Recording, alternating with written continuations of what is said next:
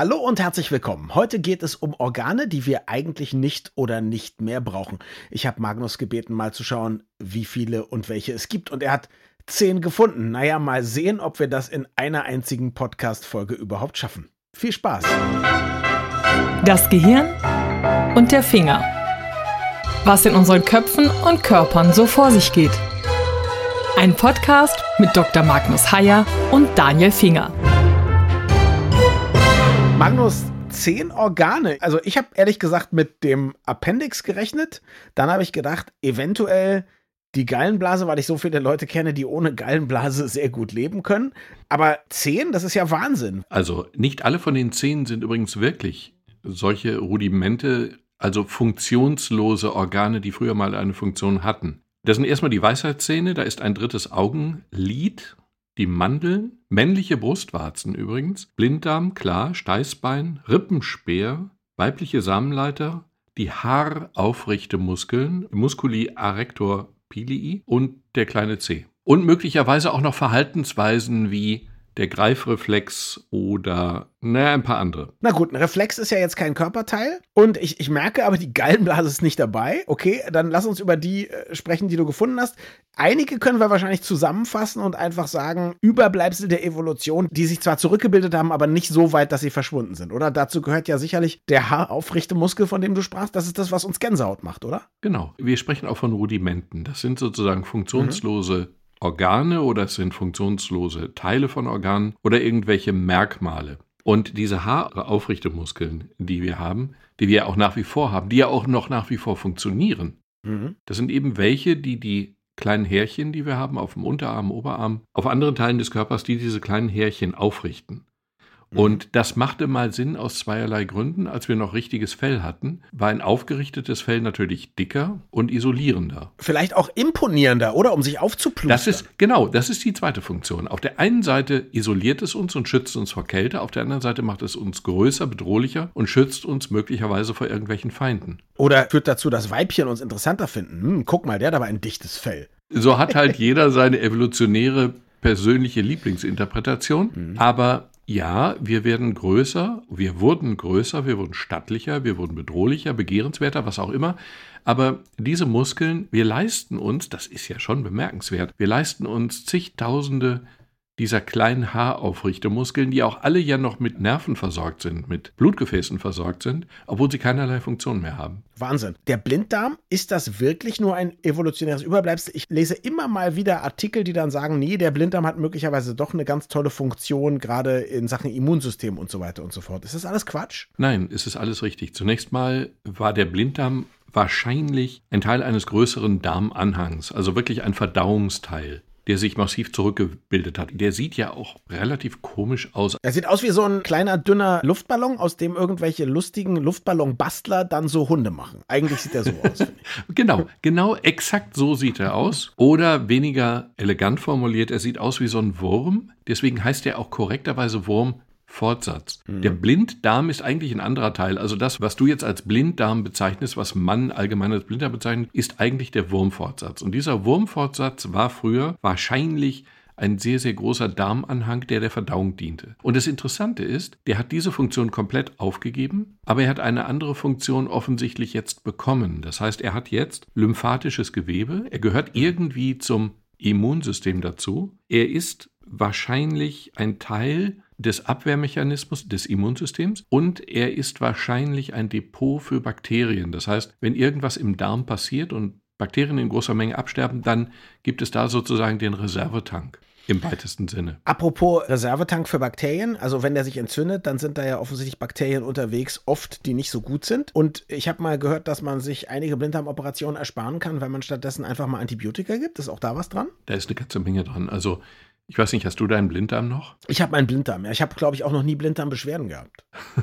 also ich habe meinen Blinddarm, ich glaube, mit sechs oder sieben oder so verloren. Das war damals mhm. üblich. Es wurde sehr, sehr schnell, sehr leichtfertig operiert. Das macht man heute in dieser Form nicht mehr. Man behandelt mhm. tatsächlich unter Umständen, unter engmaschiger Kontrolle dann wirklich antibiotisch und kann sich diese Operation ersparen. Zumal, es gab früher das Argument, wenn Sagen wir mal, du fliegst zum Mars und du hast da keinen Chirurgen an Bord oder keine Ahnung, ob die einen Chirurgen mitnehmen. Dann könnte man ja den Gedanken haben, bevor du auf diesem Flug eine Blinddarmentzündung bekommst und daran verstirbst, nimmt man den Blinddarm prophylaktisch raus. Das hat man bei größeren Expeditionen, Antarktis-Aufenthalten oder so gemacht. Es stellt sich aber raus, dass das Risiko nach einer Blinddarmoperation als Folge ein Problem mit den Vernarbungen zu bekommen, größer ist als das Risiko, als Gesunder einfach eine Blinddarmentzündung zu bekommen. Das heißt, es ist keine gute Idee. Es ist ja auch Idee. so passiert. Es gab ja zwei Menschen, die beide, und der eine war, glaube ich, sogar wirklich in einer Notsituation, Leonid Rogosov, ich glaube, wir haben über ihn schon mal gesprochen, der sich als zweiter Mensch selber den Appendix entfernt hat. Mit Lokalanästhesie, weil er der einzige Arzt war und in mhm. der Antarktis eben stationiert war. Ja? Das Bild habe ich auch in Erinnerung. Das Bild ja. war grandios. Also, mhm. der hat mit lokaler Betäubung und einem Spiegel im eigenen Bauchraum den Appendix entfernt. Das ist atem atemberaubend. Ja. Das ist schon ziemlich cool. Imposant, kann man gar nicht anders sagen. Jetzt finde ich interessant, wenn wir schon beim Thema Bakterien sind. Dann gibt es ja noch was, was mit Bakterien zu tun hat, nämlich die Mandeln, oder? Da habe ich auch in meinem ganzen Leben, ach, Mandeln braucht man überhaupt nicht. Nein, die sind doch ganz wichtig fürs Immunsystem und pipapo. Ich habe meine übrigens auch noch, ja. Ich habe meine Mandeln, ich habe mhm. meinen Blinddarm. Kann sich alles noch entzünden, ja. Falls ich mal einen Grund brauche, dem Podcast fernzubleiben. Wird es aber nicht tun. Also die Entschuldigung ach. zählt eigentlich nicht. Man hat auch da die Mandeln sehr leichtfüßig und sehr schnell entfernt bei den ersten Problemen. Oder wenn sie sich häufiger entzündet haben. Das tun sie bei Kindern auch. Aber Sie sind sozusagen die erste Verteidigungswelle des Körpers gegen Keime. Mhm. Dieser lymphatische Rachenring, wie man ihn auch nennt, hat eine Funktion im Immunsystem. Und die sind auch bei Kindern eben überaus aktiv und können sich dann entsprechend auch entzünden. Mhm. Im Alter lässt das nach. Die Wahrscheinlichkeit, dass ältere Leute die Mandeln rausbekommen, ist ja relativ gering. Und das hat einfach damit zu tun. Das ist ein Organ, insofern, der Blinddarm ist eigentlich ein passendes Beispiel, weil er die Ursprungsfunktion komplett aufgegeben hat, mhm. aber eine neue bekommen hat. Die Mandeln sind eigentlich kein gutes Beispiel, weil die Mandeln ihre Ursprungsfunktion ja noch haben. Sie funktionieren ja noch wie früher. Aber wie wichtig ist die? Also kann man sagen, jemand, der die Mandeln raus hat, der ist deutlich infektanfälliger? Ich meine, wir wissen ja, dass das Immunsystem ein wahnsinnig komplexes Gebilde ist. Ja, und am Ende wissen wir es auch gar nicht genau. Ach so. Aber wir können ja auf den Blinddarm verzichten ohne große Probleme. Wir können Offenbar. auf die Mandeln verzichten ohne große Probleme und wir können ja sogar die Gallenblase rausnehmen, obwohl die ja nun wirklich eine Funktion hat. Das heißt, der Körper ist eine sehr robuste Einheit, die Veränderungen durchaus ertragen kann. Über die sprechen wir noch. Jetzt sprechen wir mal über was, wo ich sagen würde, das hat durchaus eine Funktion. Also du hast ja mhm. Weisheitszähne mit in deiner Liste und ich habe einen Weisheitszahn verloren, weil die Wurzel entzündet war und dann gab es Probleme und so. Ich vermisse den schmerzlich. Ich habe sehr viel auf meinen Weisheitszähnen zermahlen. Da hatte ich noch einen richtig tollen Biss auf der Seite, ja. Und du sagst, das ist ein überflüssiger Zahn. Sehe ich überhaupt nicht so. Wie kommst du darauf? Nee, es gibt Tiere, die haben noch mehr Zähne als wir. Wahrscheinlich ist es so, dass die Weisheitszähne früher auch wirklich mehr gebraucht wurden als heute. Es ist ja so, wir haben zwei Probleme. Nein, wir haben einen positiven und einen negativen Aspekt. Der positive Aspekt ist, die Zahnpflege ist mittlerweile so, dass du 50 werden kannst und immer noch einige Zähne im Mund hast. Das heißt, du brauchst hm. diese du brauchst diese Ersatzzähne, die ja sehr spät erst kommen. Und deswegen übrigens schon von dem großen, großen Arzt Avicenna Weisheitszähne genannt wurden, was ein schöner Name ist eigentlich. Schön, ja. Jedenfalls, diese Weisheitszähne kommen sehr spät und kommen zu einem Zeitraum, naja, zu dem die bei schlechter Pflege die ersten zweiten Zähne möglicherweise schon gar nicht mehr da sind. Ersetzten also Zähne. Das müssen sie nicht, weil wir die Zähne ja noch in der Regel haben. Das Problem ist aber ferner, dass der Kiefer schrumpft. Unser Kiefer wird kleiner. Insofern ist da weniger Platz. Und insofern haben wir mit den Weisheitszähnen in der Regel große Probleme. Die machen vor allen Dingen im Unterkieferbereich die Zähne krumm und schief, weil sie sie wegdrücken. Und insofern sind die Weisheitszähne, du kaust gerne mit ihnen, den verbliebenen dreien. Ich kaue gerne mit meinen vieren. Ich habe tatsächlich vier Weisheitszähne, wie es sich gehört. Angeber. Musste ich in dem Fall aber so sagen. Nur zwingend notwendig sind sie nicht. Wir können okay. sie rausnehmen und wir leiden nicht runter und Gut. der Rest der Zähne fühlt sich in Anführungsstrichen in der Regel wohler. Gut, man muss ja sagen, wir haben so viele Zähne, wenn wir da ein oder zwei nicht hätten, wäre das auch nicht so schlimm. Ich frage mich eher, warum wir nicht Kaubalken haben wie Echsen. Die wären ja viel leichter reinzuhalten. Da muss man nicht immer mit Zahnseide in diesen merkwürdigen Zwischenräumen und dann merkt man, dass irgendwie zwischen dem siebten und dem achten Zahn noch ein halbes Hammelkotelett von vorgestern hängt und so, ne? Das ist ein gutes Argument. Interessanterweise ersetzen wir ja auch eine Vollprothese nicht durch einen Kaubalken, sondern weiterhin ja. durch einzelne ja, Zähne. Aus ästhetischen Überlegungen vermute ich. Vermutlich schon. Würde sich aber auch, glaube ich, ziemlich komisch anfühlen. Obwohl man sich natürlich an vieles gewöhnt. Ja, das ist interessant. Ich glaube, keine Zähne fühlen sich auch komisch an und es gibt ja immer noch viele Regionen in der Welt, wo es keinen vernünftigen Zahnersatz bezahlbar gibt. Ne? Jetzt kommen wir zu Sachen, die eindeutig irgendwie wahrscheinlich mit unserer Geschlechterentwicklung zu tun haben. Also wir haben männliche Brustwarzen und weibliche Samenleiter. Ist erstmal spannend. Also kann man das evolutionär sagen. Was ist eigentlich das Ziel der Evolution? Frauen oder Männer hervorzubringen?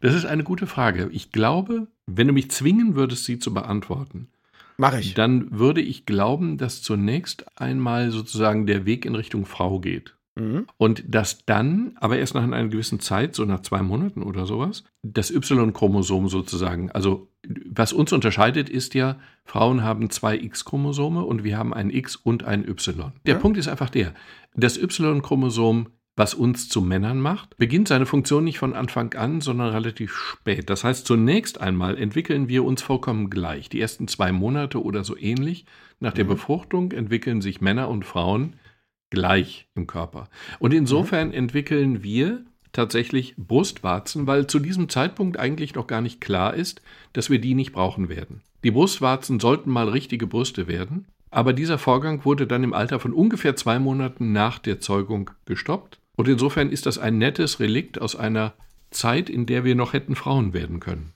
Aber mit den Samenleitern muss es dann noch ähnlich sein, oder? Die werden ja wahrscheinlich auch angelegt zu einem Zeitpunkt, wo noch nicht klar ist, dass es dann Frauen werden. Das stimmt. Ich habe gefunden, dass diese weiblichen Samenleiter am Fötus gebildet werden und dann hinterher keine Funktion kriegen. Ich habe zum Beispiel auch mal gelesen, dass zum Beispiel unsere Hoden eigentlich entstehen aus Schamlippen, die dann aber zusammenwachsen und sich ausformen. Nicht? Also äh, dann wäre es ja zumindest so, dass Männer zumindest wären Männer die nächste Etappe. Ob das dann eine bessere ist oder ob man sagt, da wird etwas Gutes dann ruiniert, das ist ja noch eine andere Sache, über die man streiten könnte.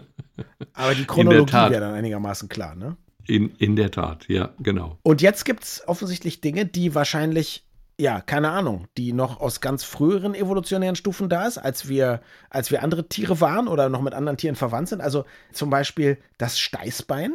Also das war, weil wir früher, wie alle anderen Primaten, auch ein kleines Schwänzchen hatten, mit dem wir uns an Ästen festhalten konnten. Ja, und zwar früher heißt nicht nur vor ein paar Millionen Jahren, sondern Mhm. in deinem Fall vor ungefähr 50 Jahren. Das heißt, wenn wir Äh? uns entwickeln. nein, nein, Moment, Moment, Moment. Wir entwickeln uns aus einer befruchteten Eizelle. Und dann Korrekt. kann man verfolgen, wie sich der Embryo entwickelt. Und er hat tatsächlich ein paar Eigenschaften, die in dieser frühen Phase an sozusagen frühere Entwicklungen erinnern. Also wie zum Beispiel den Schwanz. Der hat am Anfang einen Schwanz und der bildet sich zurück. Das heißt, unser Steißbein, was wir haben, ist tatsächlich die evolutionäre Erinnerung, der evolutionäre Schatten an Vorfahren von uns, die noch einen richtigen Schwanz hatten, mit dem sie sich entweder ausbalancieren konnten auf Bäumen oder mit dem sie sich festgehalten haben an Ästen oder wie auch immer. Und das bildet sich zurück. Und diese Dinge funktionieren manchmal nicht richtig, sodass dann tatsächlich es Menschen gibt, die noch einen ganz kurzen Schwanz haben. Das sieht einigermaßen merkwürdig aus. Das kann man dann wegoperieren, das ist kein Problem. Kann man mit dem auch wedeln? Dann hätte ich gerne einen. Das ist ja was Besonderes dem, dann. ja, genau, das würde, das glaube ich. Nein, nein, mit dem kann man exakt nichts machen. Der ist sehr kurz. Er ist Hm. nicht mit Muskeln versorgt. Er ist einfach nur als komisches Anhängsel da. Der kleine C, ehrlich gesagt, ist nicht jeder C erstmal gut? Nein, weil du mit den Zähnen ja eigentlich nichts mehr machst. Also wir, Äh, Lass mich so sagen, kleiner C, ich stehe drauf. also zunächst einmal ist es so, dass unsere Vorfahren, also jetzt nicht die Affen, sondern unsere gemeinsamen Vorfahren, mit den Händen gegriffen haben und mit den Füßen gegriffen haben.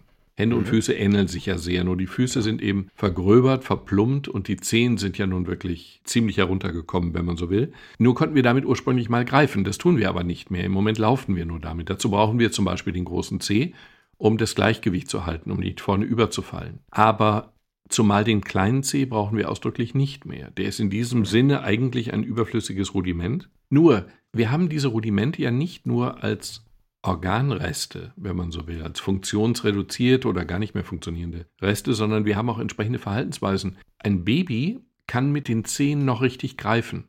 Ein Baby kann sich mit den Zehen an einer Wäschestange festhalten. Also das tut es auch automatisch mit den Händen und mit den Zehen. Und das ist eine Verhaltensweise, die auch sinnvoll ist, weil die Kinder, die Babys, die Neugeborenen, die Säuglinge sich früher im Fell der Mutter festgekrallt haben.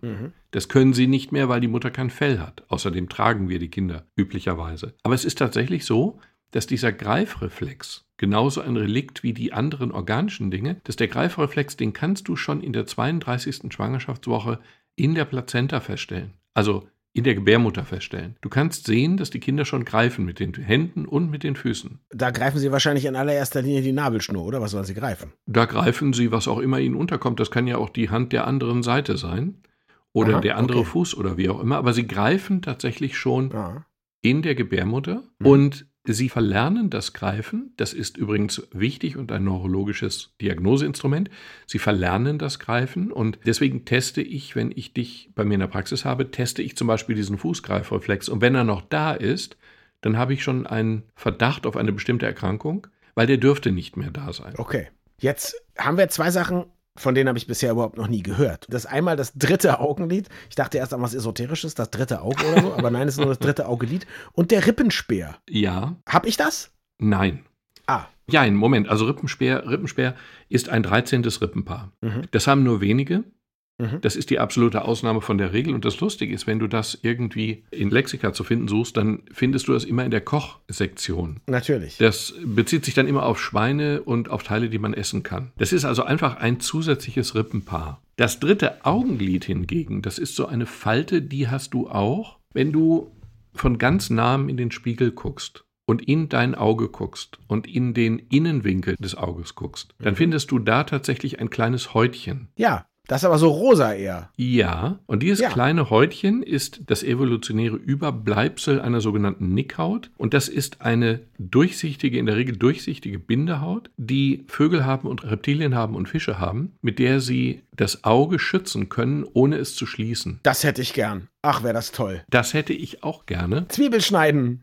Schwimmen. Moment, Moment, Moment. Ja, Schwimmen sehe ich nicht als das Problem an. Zwiebelschneiden ja. Ich habe sogar noch einen Wunsch. Ich hätte gerne ein anderes Relikt. Also so wie diese Nickhaut die Augen schützt, wäre es natürlich ja. unfassbar praktisch, einen Ohrschließmuskel zu haben, der schlicht und einfach das Ohr schließt und das so, dass es von außen nicht sichtbar ist. Stell dir mal vor, du könntest dich einfach aus Diskussionen ausklinken, ohne dass es jemand merkt. Als ob du das wollen würdest. Es gibt noch eine Sache, die ist ganz faszinierend. Kannst du mit den Ohren wackeln? Ja, sehr gut sogar. Siehst du. Ich ja. auch. Diese Muskeln, die hast du natürlich auch nicht nur, damit du andere beeindrucken kannst, sondern diese Muskeln hast du, damit du die Ohren ausrichten kannst. Wenn du dich auf irgendeine Quelle, Schallquelle konzentrierst, auf irgendeinen Gesprächspartner, dann richtest du wie man das ja auch bei Tieren sieht. Also eine Katze richtet ihre Ohren ja richtig gezielt. Man kann sehen, wohin sie hört. Und das konnten wir erkennbar auch. Diese Fähigkeit haben wir verloren. Das Interessante ist, dass wir es weiterhin unbewusst ein wenig tun. Wenn du mit mehreren Leuten zusammen bist, dann richtest du für andere nicht sichtbar und für dich selber auch nicht spürbar deine Ohren aus auf deinen, den spannendsten Gesprächspartner, dem du folgen willst. Das können wir nicht sehen, aber mit entsprechenden Kameras oder mit Oberflächenelektroden können wir es nachweisen.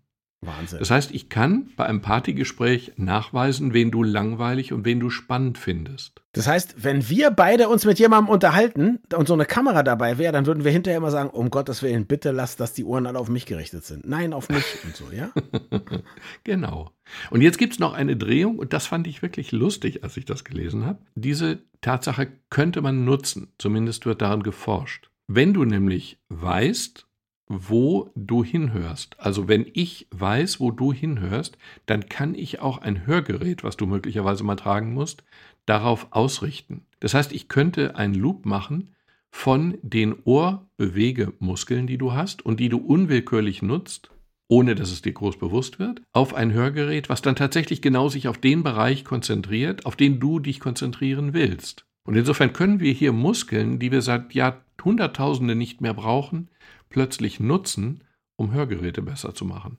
Klingt wahnsinnig interessant, vor allem schon dann, wenn man gar nicht an Gehör verloren hat, weil man dann eben nur noch die Leute hört, die man spannend findet. Das finde ich wiederum sehr schön und die ganzen Nervensägen, die auch was sagen wollen, blendet man total aus. Auch super für Elternabende, glaube ich. Jo. Aber jetzt lass uns abschließend noch mal zu dem kommen, von dem du behauptest, dass man es braucht, aber das ist das einzige Organ ist, was ich wahrscheinlich irgendwann verlieren werde, wegen meiner prachtvollen Gallensteine, nämlich die Gallenblase. Ist sie wirklich so wichtig? Werde ich sie stark vermissen, Magnus? Du wirst es nicht merken, aber die Gallenblase ist dazu da, Galle einzudicken und Vorrat zu halten und sie mhm. dann bei Bedarf auszuschütten bei entsprechend fetter Nahrung. Insofern, das ist eines von den Organen, die in diese Auflistung eigentlich nicht gehören, weil sie schlicht und einfach sinnvoll sind, aber nicht zwingend notwendig. Mhm. Es gibt halt Bereiche, ohne die können wir leben, aber besser ist es mit. Mhm. Eine Gallenblasenoperation oder Entfernung ist kein technisches Problem, ist kein großer Aufwand. Und du wirst es nicht merken, aber es ist durchaus sinnvoll, sie nicht prophylaktisch rauszunehmen, weil sie eben eine Funktion hat. Dafür habe ich ja immer noch meine Mandeln und meinen Appendix. Danke fürs Zuhören und bis zum nächsten Mal. Wir freuen uns immer über Feedback an mail.gehirnfinger.de.